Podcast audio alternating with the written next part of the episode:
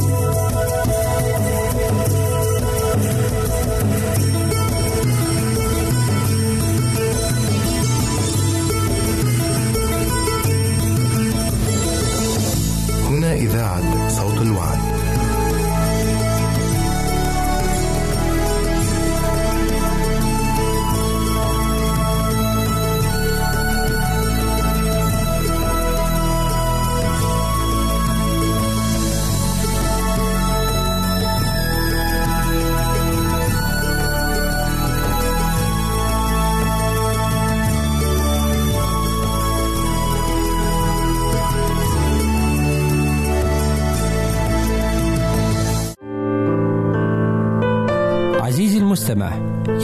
يمكنك مراسلتنا على عنواننا الإلكتروني Arabic at awr.org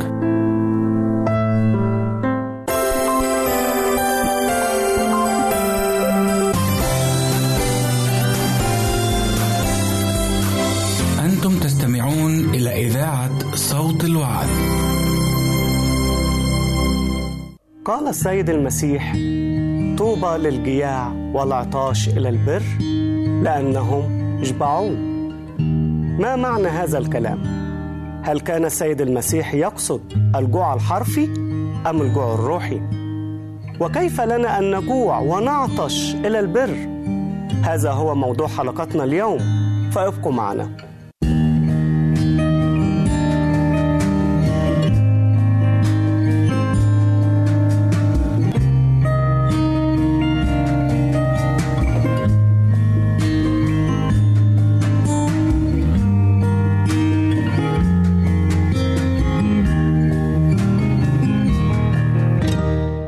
مرحبا بكم أحبائي. هنكمل تعليم السيد المسيح.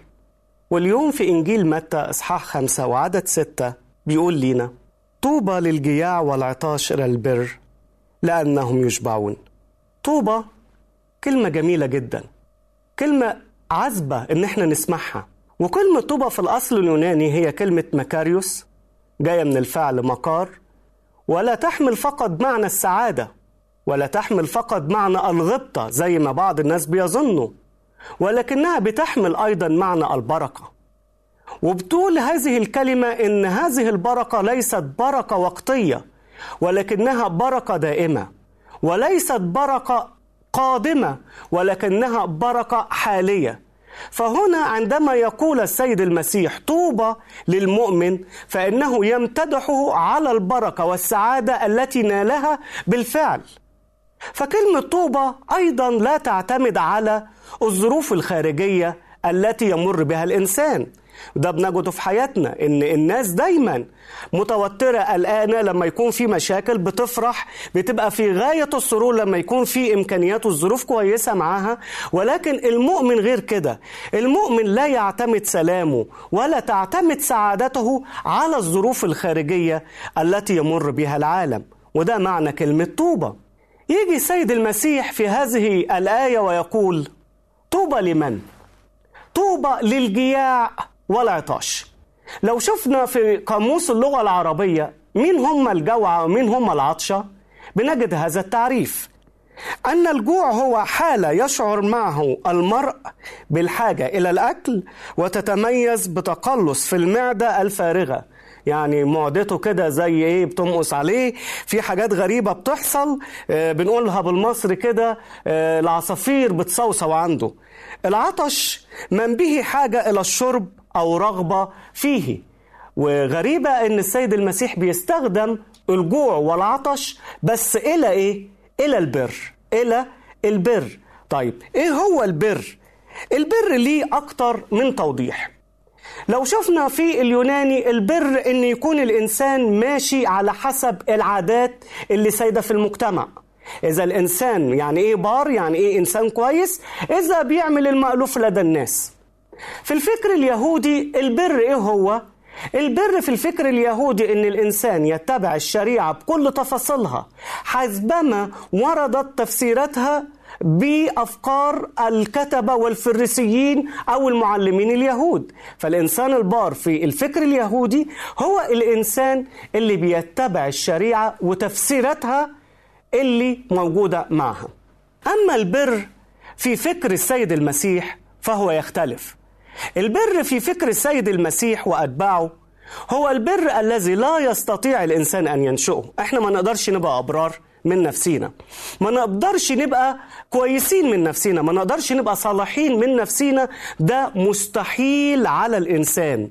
أمال البر ناخده إزاي؟ فقد الله هو الذي يعطي البر للإنسان. الله هو اللي بيخلينا أبرار الله هو اللي بيطهرنا هو اللي بينقينا. طيب عرفنا كده البر يعني إيه؟ الجوع والعطش. وكان بيقصد إيه السيد المسيح لما كان بيتكلم مع الناس ويقول لهم يا بخت سعادة يا بركة الإنسان الجعان والعطشان إلى البر اللي كانوا بيسمعوا السيد المسيح مين؟ ما كانوش المعلمين والكتبة والكهنة أو الناس اللي فاهمة الشريعة أو اللي فاهمة الكتاب لا ده كان جموع الشعب كان جموع الشعب والتلاميذ والتلاميذ أيضا من جموع الشعب فكان جموع الشعب حالتهم المادية إيه؟ لما يجي يتكلم عن الجوع مفهومة قوي لأن معظمهم من العمال الذين لا يمتلكون شيئا وكان العامل بيعيش بأجر يومه يعني لو اشتغل يلاقي يوكل عياله بالعافية. لو ما اشتغلش اليوم ده يجوع هو وأولاده.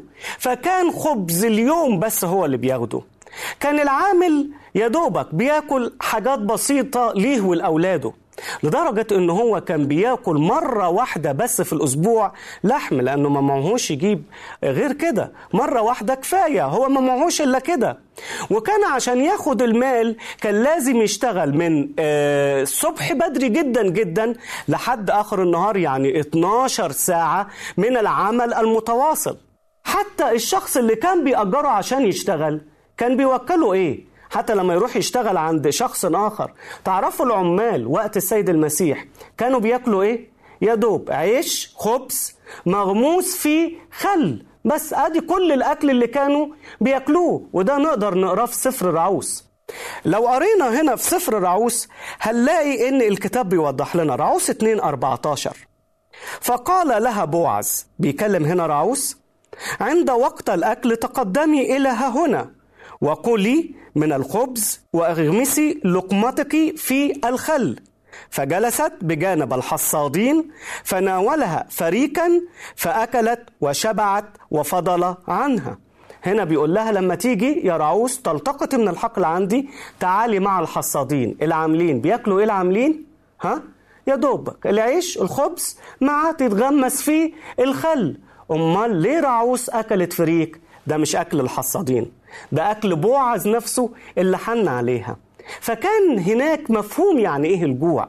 يعني إيه الإنسان يحتاج إلى الأكل إلى الطعام؟ احتياج الإنسان إلى الطعام هو احتياجه إلى الحياة. وبنلاقي مثل في الكتاب المقدس بيوضح لنا أهمية الخبز. عيسو لما جه أخو يعقوب لما جه جعان من الحقل أخوه يعقوب التوأم كان بيجهز أكله وهو كان العدس. فأخوه جاي جعان فبيقول له أعطيني من هذا الأحمر عشان آكل. فيعقوب قال له هديك بشرط إنك تبيع لي بقريتك لأنك أنت البكر لا خليني أنا أكون البكر مكانك. فعيسو رد عليه رد غريب قوي. تعالوا نقرأ هذا الرد في تكوين 25 32 بيقول عليه أنا ماض إلى الموت فلماذا لي بقورية يعني إيه أنا ماض إلى الموت؟ أنا تعبت في الحقل. عشان ألاقي صيد. ما لقيتش صيد. ودلوقتي أنت بتقول لي بيع البقورية بتاعتك هعمل بها إيه لو مت؟ خدها مش عايزها. واستهان عيسو ببقوريته وبالبركة أيضا. فكانت النتيجة إن أخوه أخذ البقورية بأكلة عدس. شفتوا الجوع قد إيه؟ شفتوا الجوع؟ عندنا إحنا في مصر بنقول الجوع كافر. يعني بيخلي الواحد حتى يكفر بربنا. وده اللي عمله عيسو. عيسو عمل إيه؟ باع البكورية بتاعته بأكلة عدس. نكمل بعد كده ونشوف إزاي نجوع ونعطش إلى البر. وكأن ربنا بيقول خلي عندك الجوع والعطش زي الجعان والعطشان ما بيحتاج للخبز والماء. انت كمان خلي عندك جوع وعطش إنك تكون إنسان بار. إزاي يا رب؟ إزاي إن إحنا نجوع ونعطش؟ أول حاجة لازم نطلب لأن ربنا قال اطلبوا اسألوا ها؟ اقرعوا لو أنا ما طلبتش مش هقدر آخد ولو أنا ما حسيتش إن أنا جعان مش هقدر مش هروح أطلب أكل ولو ما حسيتش إن أنا عطشان مش هقدر أروح أشرب. فالاحتياج الأول زي ما الجعان والعطشان بيحتاجوا وبيشعروا من داخلهم بهذا الاحتياج أيضا المؤمن إذا احتاج للبر هيطلبه. تاني شيء يا أحبائي لازم نعلم جيدا إن الإنسان الجعان والعطشان إلى البر لا يمكن أن يقدر أن ينال هذا الاحتياج من أي مصدر أرضي. وده اللي قاله الكتاب المقدس. لا يمكن إن إحنا نلاقي الشبع والارتواء من أي مصدر في العالم. تعالوا نشوف واحد زي سليمان الحكيم. سليمان حكيم وأيضا كان ملك غني جدا. لم يكن مثله بين الملوك. عنده ثروة بالمليارات لو قيمناها دلوقتي. سليمان الحكيم قال عن نفسه إيه؟ تعالوا نقرأ مع بعض في سفر الجامعة إصحاح 2 وعدد 10 و11 يقول ومهما اشتهته عيناي لم أمسكه عنهما لم أمنع قلبي من كل فرح لأن قلبي فرح بكل تعبي وهذا أيضا كان نصيبي من كل تعبي. ثم التفت أنا إلى كل أعمالي التي عملتها يداي وإلى التعب الذي تعبته في عمله فإذا الكل باطل وقبض الريح ولا منفعة تحت الشمس. سليمان بيقول إن هو نال كل اللي يتمنى نال كل شيء. محدش فينا على الإطلاق يقدر يقول كده. محدش فينا يقول إنه نال كل شيء في حياته. وبالرغم من كده سليمان لما نال كل شيء الغنى الكرامة المجد جرب الخطية جرب الاسم نال كل ما يتمنى الإنسان وأكثر. ولكن بالرغم من كل هذه الأشياء يقول في الآخر فإذا الكل باطل وقبض الريح. يعني إيه وقبض الريح؟ إنسان بيحاول يمسك هوا أو يمسك ريح بإيديه. بيفتح إيده يلاقي إيه؟ لا شيء. لا شيء لأنه لا يمسك. وهكذا العالم بكل ما فيه. اذا البر لن يستطيع إنسان أن يعطيه لنا مهما كان هذا الإنسان. ما فيش غير الله هو الذي يستطيع أن يجعلنا أبرارا. لأجل ذلك قال لنا السيد المسيح في إنجيل متى 6 33 لكن اطلبوا اولا ملكوت الله وبره. وهذه كلها تزاد لكم. اطلبوا اولا إيه؟ ملكوت الله. نطلب من مين؟ من الله نفسه. لأنه هو الوحيد اللي عنده ملكوته وعنده البر. هو الوحيد اللي يقدر يشيل منا قلب الحجر ويدينا قلب لحم. هو الوحيد اللي يقدر يغير أفكارنا الشريرة اللي ما بتفكرش إلا في أذية الناس والشر والنجاسة. هو اللي يقدر يغيرنا ويغير حال قلوبنا. هو اللي يقدر ينزع قلب الحجر ويقدر ينزع الظلمة من داخلنا ويضع النور في داخلنا. هو الوحيد اللي يقدر الآن إنه يحررنا من كل عبودية. هو الوحيد اللي يقدر يخلينا قديسين وأبرارا أمام العدالة السماوية. هو الوحيد الذي تلجأ إليه ويستطيع أن يقدم لك ولك يا أختي المساعدة. والعون إن نحن طلبنا. من يستطيع أن يشبعنا؟ ومن يستطيع أن يروينا؟ وكيف نشبع ونروى بالبر هذا ما هذا سوف ما نعرفه بعد الفاصل فانتظرونا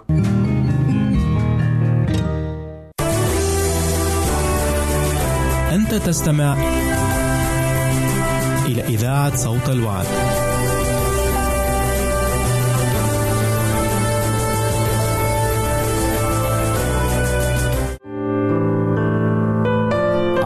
المستمع.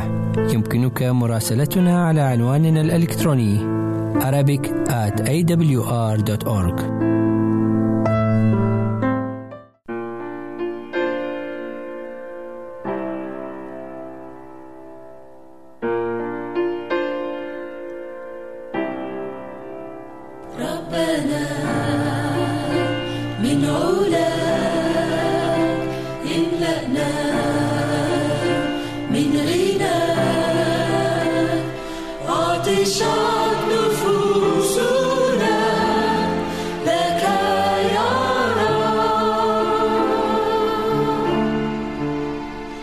ربنا من علاك املأنا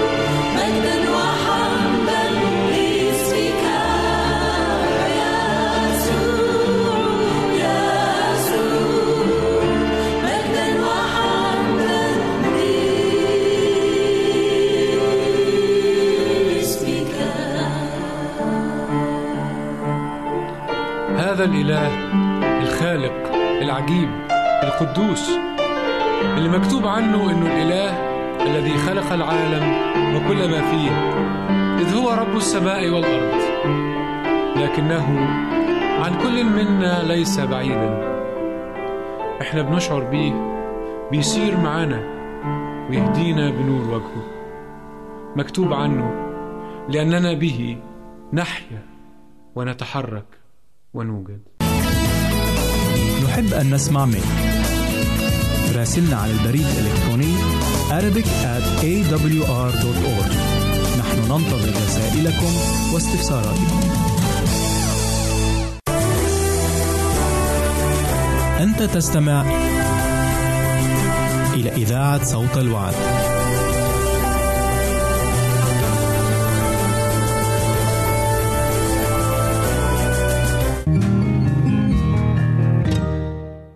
مرة أخرى برحب بيكم. اتكلمنا في الجزء الأول من الحلقة عن طوبة. عرفنا يا بخت يا سعادة يا هنا ويا بركة الإنسان اللي يطيع كلام السيد المسيح وينفذه في حياته. اتكلمنا عن الجياع والعطاش. إزاي كان المجتمع اليهودي؟ الجوع منتشر والعطش منتشر.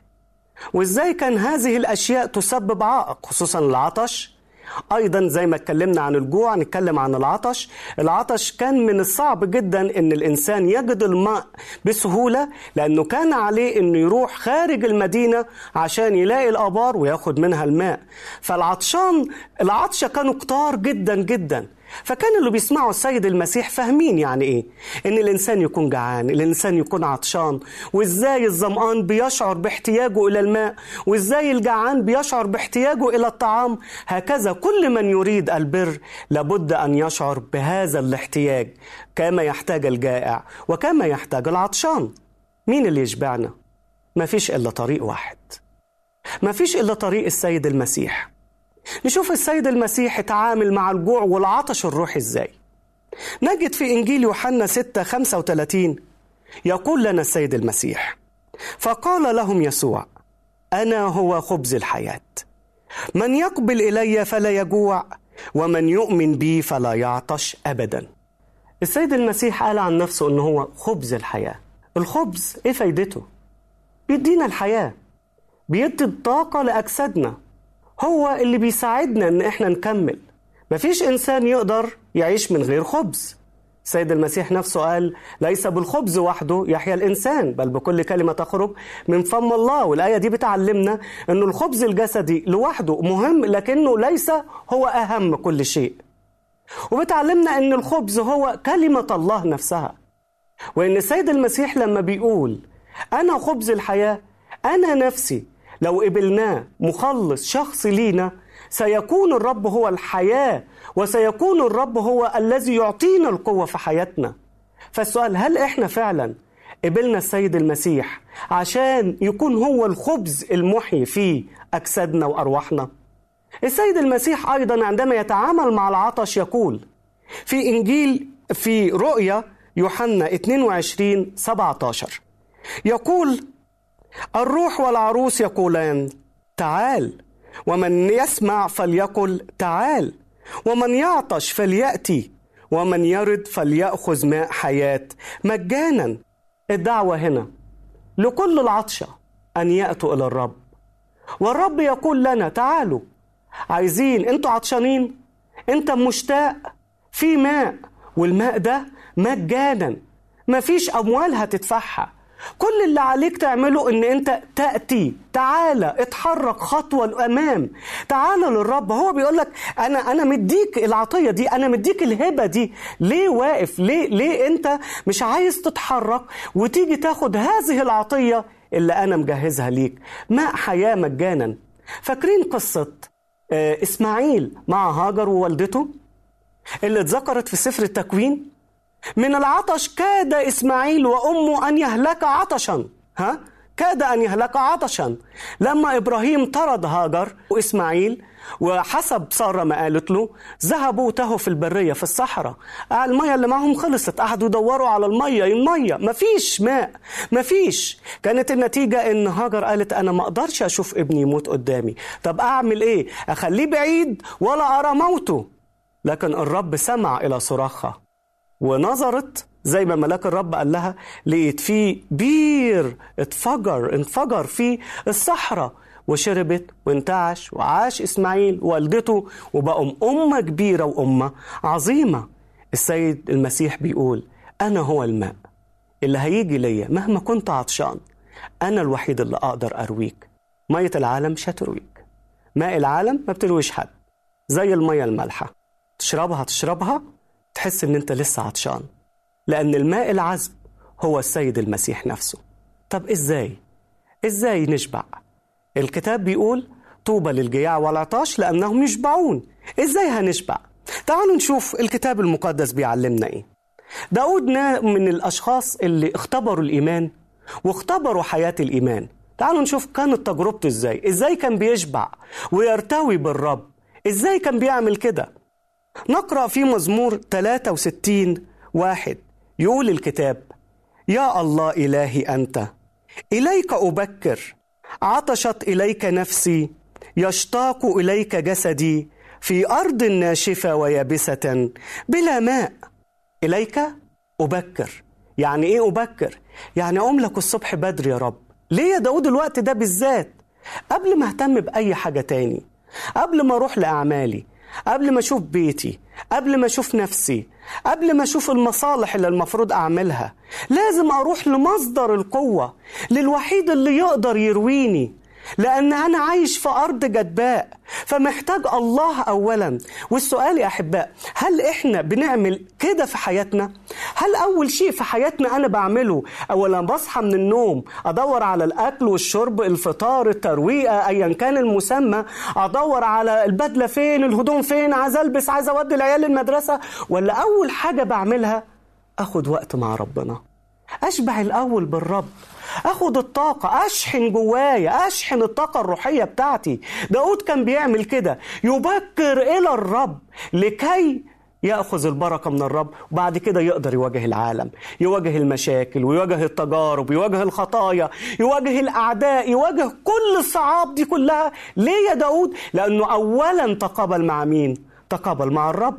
طب وإيه تاني؟ نسمع داود أيضا في مزمور 63 4 وخمسة في نفس المزمور. خلينا مع بعض. هكذا أباركك في حياتي. باسمك أرفع يدي. كما من شحم ودسم تشبع نفسي. وبشفتي الابتهاج يسبحك فمي. يقول إيه هنا؟ أرفع يدي.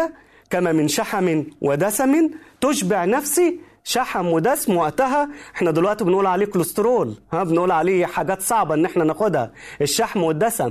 بس وقت داود كانت حاجات مفيدة. ليه؟ لأنه كان عملهم كله على الرعي التجوال العمل الشاق. فكان الإنسان اللي بيعمل كده لازم ياخد حاجة فيها سعرات حرارية جامدة. فكلمة الشحم والدسم معناها الخير والبركة معناها التقوية. فبيقول إيه؟ بيقول يا رب أنت الوحيد اللي مش تشبعني بالخبز لا. ده انت بتشبعني بالشحم والدسم. انت اللي بتغنيني انت اللي بترويني. فانت الوحيد يا رب اللي أنا بلاقي فيه كل الاحتياجات. وايه تاني يا داود؟ شوفوا الآية الجميلة اللي جاية. اللي موجودة في سفر المزامير أيضا. بيقول ذوقوا وانظروا ما أطيب الرب. ذوقوا وانظروا ما أطيب الرب. يا حاجة جميلة قوي. كلمة ذوقه دي بت هنا بقى بتدينا معنى رائع. مش مجرد إن أنت تعرف عن الرب. كنا إن إحنا دلوقتي أنت أو أنت أحبائي بنسمع الوعظة ده كويس لكنه مش كفاية. الأحسن من كده إنك تتذوق الرب. يعني إيه تتذوق الرب؟ يعني تعاشره. يعني يكون بينك وبينه علاقة. يكون بينك وبينه شركة. يكون بينك وبينه إن أنت اختبرته اختبرته. لما السامرية راحت عشان تتكلم عن السيد المسيح ما اتكلمتش عن واحد بتجهله راحت قالت لأهلها إيه؟ هو ذا إنسان قال لي كل ما فعلت. زيته الأول ها؟ وعشان تدوق حاجة تدوق حاجة تفاحة جميلة أو أي طعم لازم يدخل لسانك. لازم يعدي على حاسة التذوق عندك. ولازم بعد كده يدخل الجوف في داخلك. هكذا الرب. ما ينفعش إن إحنا نتكلم عن الرب وبس. ما ينفعش إن إحنا نعرف عن الرب معلومات وبس. لا. الأهم إن إحنا نتذوق الرب. نتذوق الرب. وإيه تاني؟ تتذوقوا إزاي؟ نتذوقوا بإن إحنا نقعد مع المؤمنين مع أولاد الله. نعاشر الناس اللي ليها علاقة بربنا عشان نقدر نشوف فيهم الله في تصرفاتهم وأعمالهم. إن أنت تروح بيت العبادة مكان العبادة وتعبد فيه الرب هتلاقي الرب موجود. اقرأ الأشياء المقدسة. اتعلم عن الأشياء المقدسة. كل هذه الوسائل بتساعدنا إن إحنا نعرف الرب أكثر وأكثر. قول زي ما قال بولس لاشتهاء أن أنطلق. وأكون مع المسيح ذاك أفضل جدا لاشتهاء أن أنطلق. أنا مش عايز أعيش في هذه الأرض وأنسى إن في عالم أفضل. السيد المسيح بيجهزه ليا. العالم الأفضل ده أنا ليه اشتهاء أن أنطلق. يعني أنا مش عايز أعيش في الأرض. أنا مش ليا رغبة إن أنا أكمل حياتي على الأرض. أنا مش رغبتي إن أنا أتمتع بأموال أو بالأخطاء وال... والشر. مش مش شهوتي إن أنا أتمتع بمتع العالم لأن في متعة أجمل. أنا جعان لهذا الشيء وعطشان لهذا الشيء. إيه هو الشيء ده؟ إن أنا أكون مع المسيح. وهذا أفضل جدا. هذا أفضل جدا. والسؤال أحبائي بيجي هل إحنا فعلا عندنا هذا الجوع وهذا العطش إلى البر؟ هل كل يوم بنصلي لربنا؟ بنقول له يا رب أنا جعان ليك. أنا عطشان إليك. أنا جاي لك عشان أنا محتاج إلى شخصك. محتاج إن أنا أشبع. ومحتاج إن أنا أرتوي. أحبائي لقد مدح الرب كل العطش والجوع إلى البر. وقال إنهم سيشبعون. سيشبعون من غير الرب. ليس جوع وعطش إلى العالم أو إلى مغريات العالم أو إلى أخطاء العالم وشرور العالم كما يفعل الكثيرين الآن. ولكن هم جوع إلى القداسة جوع إلى الطهارة عطش إلى البر ويشتاقون أن هم يرتوون من هذا النبع. فهل تذهب إلى الله الذي قال إنه هو الينبوع الحي الذي يعطي الجميع ماء حياة مجانا؟ هل نحن لنا هذا الاحتياج وهذا الجوع والعطش لماذا لا تطلب من الله الآن؟ وترفع قلبك وترفعي قلبك أختي إلى الرب. لعله يعطينا هذا الجوع ونشعر به في حياتنا. فتكون النتيجة أننا نشبع كانت هذه رغبتنا. فلماذا لا نحني رؤوسنا أينما كنتم الآن؟ ونصلي معا هذه الصلاة. إلهنا الحبيب نشكرك. لأنك أنت وعدت الجوع والعطش إلى البر أنهم سيشبعون. أشكرك إلهي لأنك أنت تقول ما تفعل وتفعل ما تقول. أشكرك يا رب لأن وعودك صادقه وأمينة أيضا. فأرجوك يا رب أنا أصلي لأجل كل من استمع هذه الكلمة. أن تخلق في قلوبنا جميعا يا ربي الجوع والعطش إلى برك وإلى سلامك وإلى محبتك. ساعدنا دائما يا ربي إن إحنا نلتجئ إليك وحدك. المصدر الوحيد للخبز الحقيقي المصدر الوحيد للماء الحقيقي. ساعدنا إن إحنا نتكل على شخصك. ناظرين إليك وحدك. ملقيين كل همومنا وأحملنا عليك. أشكرك يا رب لأنك دائما تسمع وتستجيب صلاتنا. في اسم سيدنا يسوع المسيح ولك منا كل الإكرام والمجد. آمين. سعدت بلقائي معكم أحبائي. على أمل اللقاء مرة أخرى. سلام الرب معكم. وإلى اللقاء.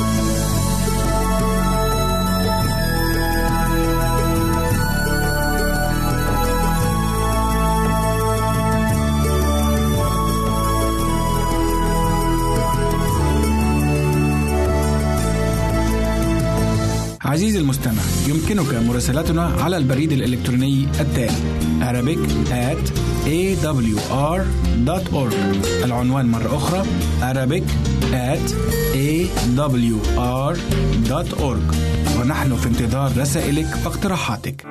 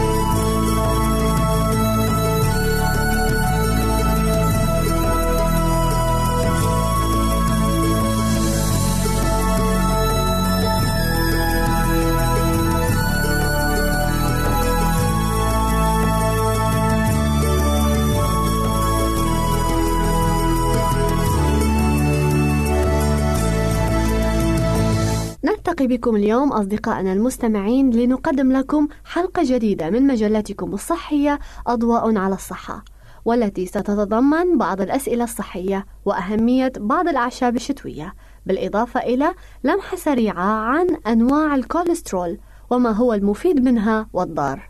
نتمنى لكم قضاء أوقات نافعة معنا.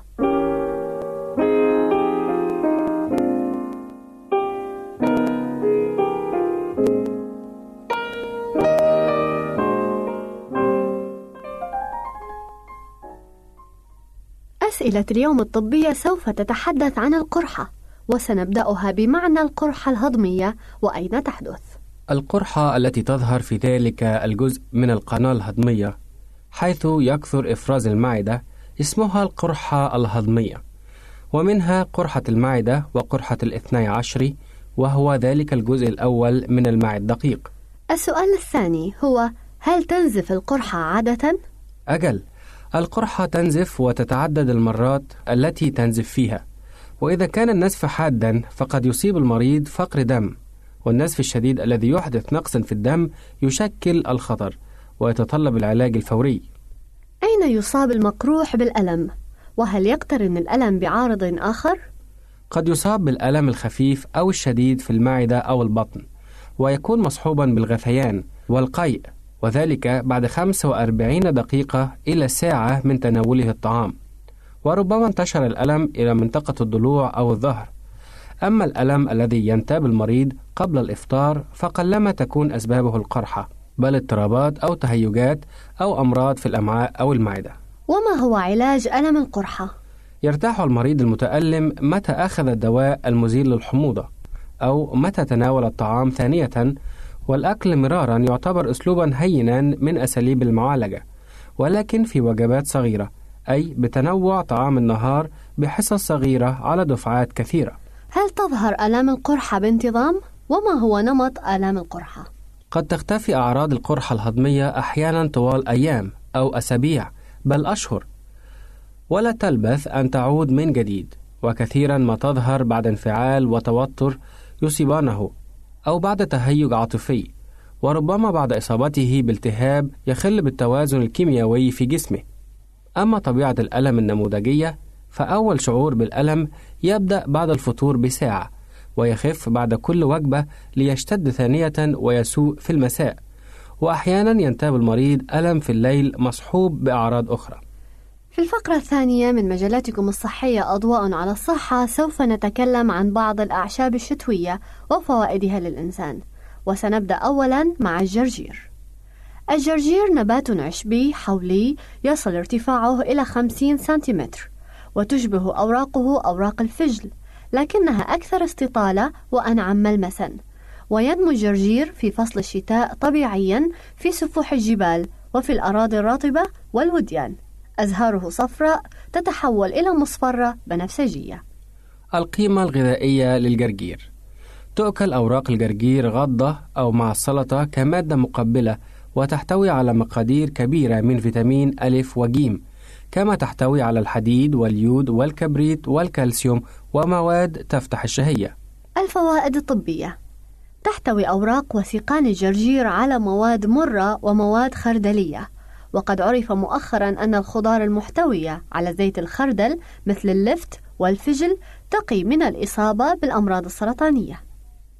وقد استعمل الجرجير في مقاومة الروماتيزم وتنقية الدم من السموم وتخفيض نسبة الكوليسترول والسكر في الدم وتنظيف الصدر من البلغم والإسراع في شفاء مرضى السل الرئوي وإدرار البول وزيادة إفراز الصفراء وهضم الأطعمة الدسمة وزيادة إدرار الطمث وقد اشتهر بقدرته على تقوية وتنشيط القدرة الجنسية. كما عرفت قدرته على تنبيت الشعر بعد تساقطه خصوصا إذا كان ذلك بسبب تناول أنواع معينة من الأدوية الكيميائية. ويحضر الجرجير لهذا الغرض باستخراج عصارته ومزجها مع كمية مساوية من الكحول النقي ثم تدلك به فروة الرأس يوميا. ومما يذكر أن الإكثار من تناول الجرجير يسبب حرقة في البول واضطراب الهضم وينبغي على السيدات الحوامل بشكل خاص الإقلال من تناول الجرجير لأنه يسبب النزف كما يفضل عدم تناول الجرجير خلال الدورة الشهرية لأنه ينشط الدورة الدموية بشكل عام وفي الرحم بشكل خاص مما يزيد في الطمط الخردلة أو الفجيلة. عشب حولي يصل ارتفاعه إلى 80 سنتيمتر.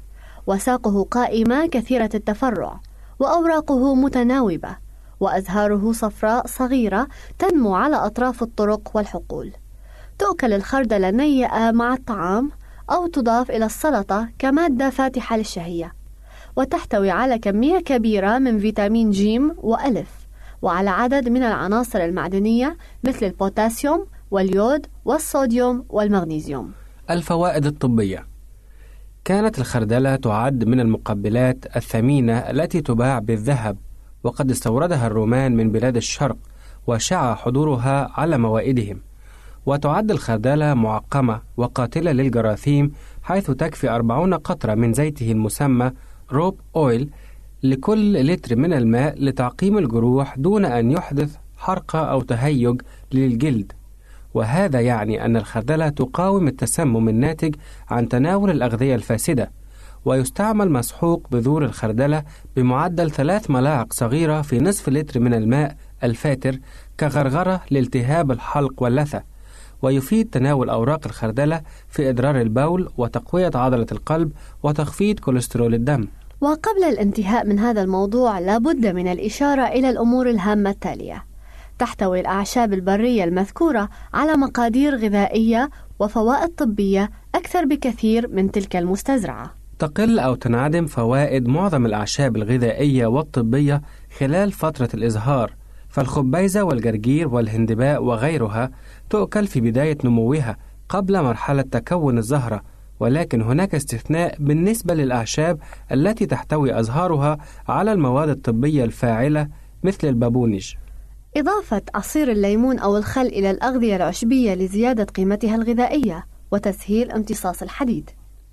توخي الحذر عند جمع أو شراء النباتات البرية الطبية أو الغذائية واستبعاد المشبوه منها فقد توجد بينها نباتات سامة شبيهة بها. والآن إلينا عودة مع الكوليسترول لنتعرف على أنواعه المفيد منها والضار. ينتقل الكوليسترول عبر مجرى الدم في عدة صور من الحزم. ونوع هذه الحزم تشير إلى نوع الكوليسترول. هذه الحزم يطلق عليها اسم ليبوبروتين أي دهن زائد بروتين. وبصورة رئيسة أما أن تمتلك كثافة عالية أو واطئة. وعلى الرغم من وجود عدة أنواع ضمن كل فئة. إن هذين النوعين الرئيسيين هما ليبوبروتين ذو كثافة واطئة ويسمى LDL وليبوبروتين ذو كثافة عالية ويسمى HDL النوع الأول والذي يعرف بالليبوبروتين ذو الكثافة الواطئة LDL يعرف بالكوليسترول السيء لأنه يخزن الدهون والكوليسترول في الشرايين مسببا انسدادها. ولسوء الحظ يكون هذا النوع من الكوليسترول ثلثي كمية الكوليسترول التي تسير في الجسم. أما النوع الثاني من الكوليسترول والذي يعرف بالليبوبروتين ذو الكثافة العالية HDL فيطلق عليه غالبا الكوليسترول الجيد لأنه يساعد على تخليص الشرايين من الدهون والكوليسترول المتجمع فيها مغيرة نسبتها إلى مستوى يمكن إزالته من الجسم. إن نوعي الكوليسترول العالي الكثافة والواطئ الكثافة يكونان مجمل كوليسترول الدم ويجب أن تكون نسبة الكوليسترول الإجمالية ونسبة الكوليسترول واطئ الكثافة غير عالية. في حين يجب أن لا تنخفض نسبة الكوليسترول عالي الكثافة عن المقرر. أعزائي المستمعين نأتي معكم إلى نهاية حلقة اليوم من المجلة الصحية أضواء على الصحة. نتمنى أن تكون المعلومات التي قدمناها لكم قد أفادتكم. الرجاء أن تكتبوا إلينا وتعلمون بآرائكم حول هذه المجلة الصحية. رغدة سليم وسامي سعيد يتمنيان لكم كل الصحة وبركات القدير التي لا تنتهي. نترككم في أمان الله. عزيزي المستمع يمكنك مراسلتنا على عنواننا الإلكتروني Arabic at awr.org